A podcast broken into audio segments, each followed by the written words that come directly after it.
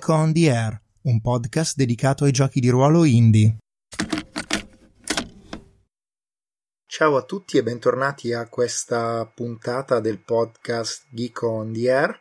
In questa seconda puntata dedicata agli approfondimenti su Sagas of the Islanders parleremo in particolare di un libretto, quello del Trall, lo schiavo, che è un libretto che solitamente faccio sempre un po' fatica durante le demo, le partite che ho fatto, a spiegare perché è un libretto molto bello da giocare.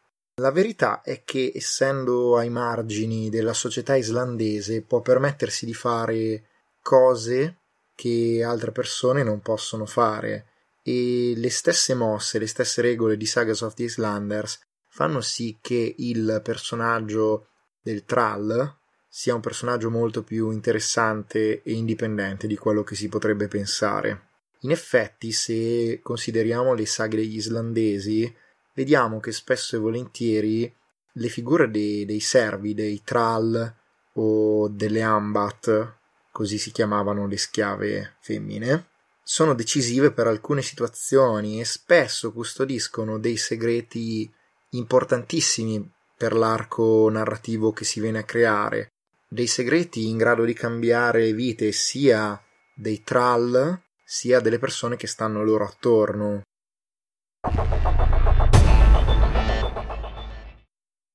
Per questa ragione, in questa puntata io voglio dedicarmi in particolare a una mossa del libretto del Trall che si intitola Doti Nascoste, e in questa puntata voglio mostrarvi una situazione, un actual play, che faccia vedere proprio una di queste situazioni interessanti.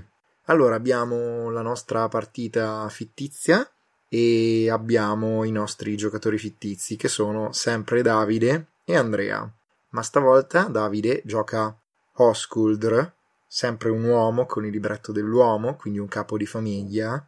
Invece Andrea gioca Melkorka, e Melkorka gioca nel libretto del Trall, la serva. Cos'è successo in questa sessione? Ecco, allora, Oskuldr ha comprato Melkorka, ha giaciuto con lei e Melkorka gli ha dato un figlio. Questo figlio si chiama Olaf ed è un PNG nella nostra partita. Ora, quando Oskuldr ha comprato Melkorka, l'ha pagata sapendo che lei aveva un difetto, era sorda e muta, e lei di fatto è tornata a casa con lui con questo difetto palese. Se non che nella sessione attuale il bambino di Melkorka e di Oskuldr è nato, è diventato grande, e Melkorka lo ha portato fuori in mezzo alla natura islandese e con lui parla, perché in realtà Melkorka non è mai stata sordomuta, semplicemente ha sempre finto di esserlo. Ma cos'è successo? Che Oskuldr, giocato da Davide, stava per uscire per andare a sbrigare certe faccende, se non che, attirato dalla voce del bambino e quella di un'altra persona, incuriosito si avvicina e lì vede Melkorka, giocata da Andrea, che sta parlando con suo figlio Olaf, e quindi capisce che lei ha sempre mentito, che in realtà non era muta. A questo punto si avvicina e le chiede ragione di quello che ha nascosto sempre a lui, di dirgli la verità. E Melkorka, giocata da Andrea, ha questa mossa come personaggio, l'ha presa quando ha creato il personaggio qualche sessione fa. Doti nascoste. Scegli due cose che stai nascondendo. Le opzioni sono un figlio, un'ascendenza nobile, un segreto potente, un oggetto prezioso e infine un'abilità di valore. La mossa dice: non devi ancora definirle. Rivela e dettaglia uno o più delle tue doti per lista, guadagnarti la giornata, usarle come leva o moneta di scambio, prenderti la rivincita su qualcuno e infine ottenere un miglior trattamento per te o qualcun altro.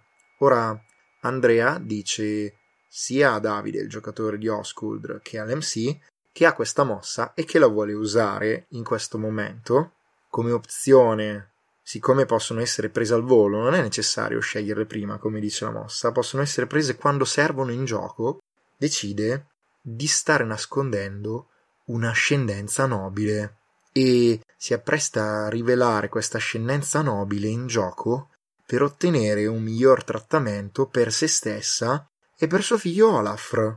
E allora Andrea gioca e dice che Melkorka, presa davanti al fatto compiuto da Oskuldr, rivela di aver sempre mentito.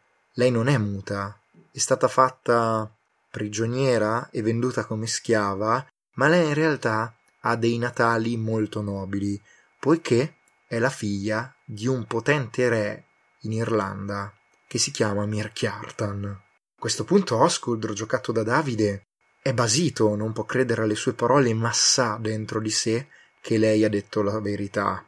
Quando torna a casa non può fare altro che approntare che una delle sue fattorie venga utilizzata per ospitare la donna, che ora non può più rimanere schiava, e suo figlio Olaf, che non è più il figlio di un uomo tutto sommato ricco e facoltoso come Oskuldr e di una schiava, bensì il figlio di un uomo ricco e facoltoso di Islanda e di una principessa di origini irlandesi.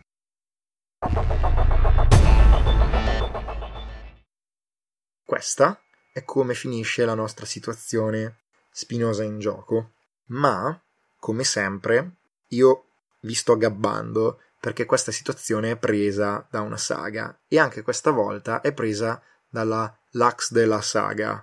L'episodio è tratto dal capitolo 13 e ecco come inizia. Una mattina in cui Oskuldr era uscito per occuparsi della fattoria, quando il tempo era bello e il sole splendeva ancora basso in cielo, accadde che udì delle voci. Si avvicinò al ruscello che scorreva lungo il declivio del podere. Intravide due persone e le riconobbe. Erano suo figlio Olaf e sua madre. E a quel punto capì che non era affatto muta, perché chiacchierava con il bambino. Poi Oskuldr si avvicinò, le chiese come si chiamava e le disse che era inutile nasconderglielo ancora.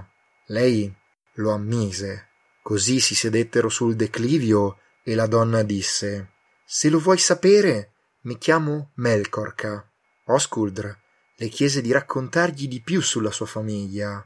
Lei proseguì: «Mio padre si chiama Mirkiartan ed è re in Irlanda. Sono stata portata via da lì quando avevo 15 anni». Oskuldr le rimproverò di aver taciuto troppo a lungo la sua nobile nascita.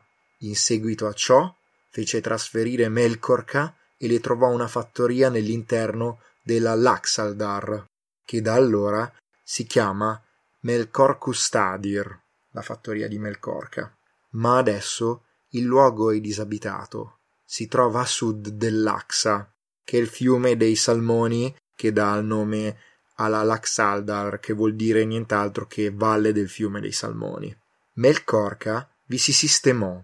Oskuldr le procurò tutto il necessario e il loro figlio Olaf andò con lei. In breve fu evidente che crescendo Olaf avrebbe superato tutti gli altri per bellezza e garbo. Quella che vi ho letto è la traduzione di Silvia Cosimini, che è stata edita nel 2015 da Iperborea.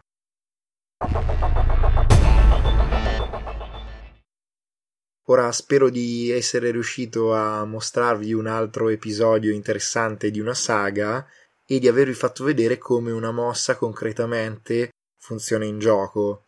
In questo caso, come vedete, la mossa replica sia un tipico episodio delle saghe, ma dà la possibilità anche al giocatore di un Trall, di uno schiavo, di cambiare fortemente sia il suo destino che quello delle persone connesse e importanti per lui. In effetti, se poi leggeste come continua la Laxdæla saga, vi accorgereste che questa rivelazione da parte di Melkorka è tutt'altro che priva di conseguenze. Vi ringrazio per essere stati con me anche nella puntata di oggi e ci risentiamo alla prossima. Ciao!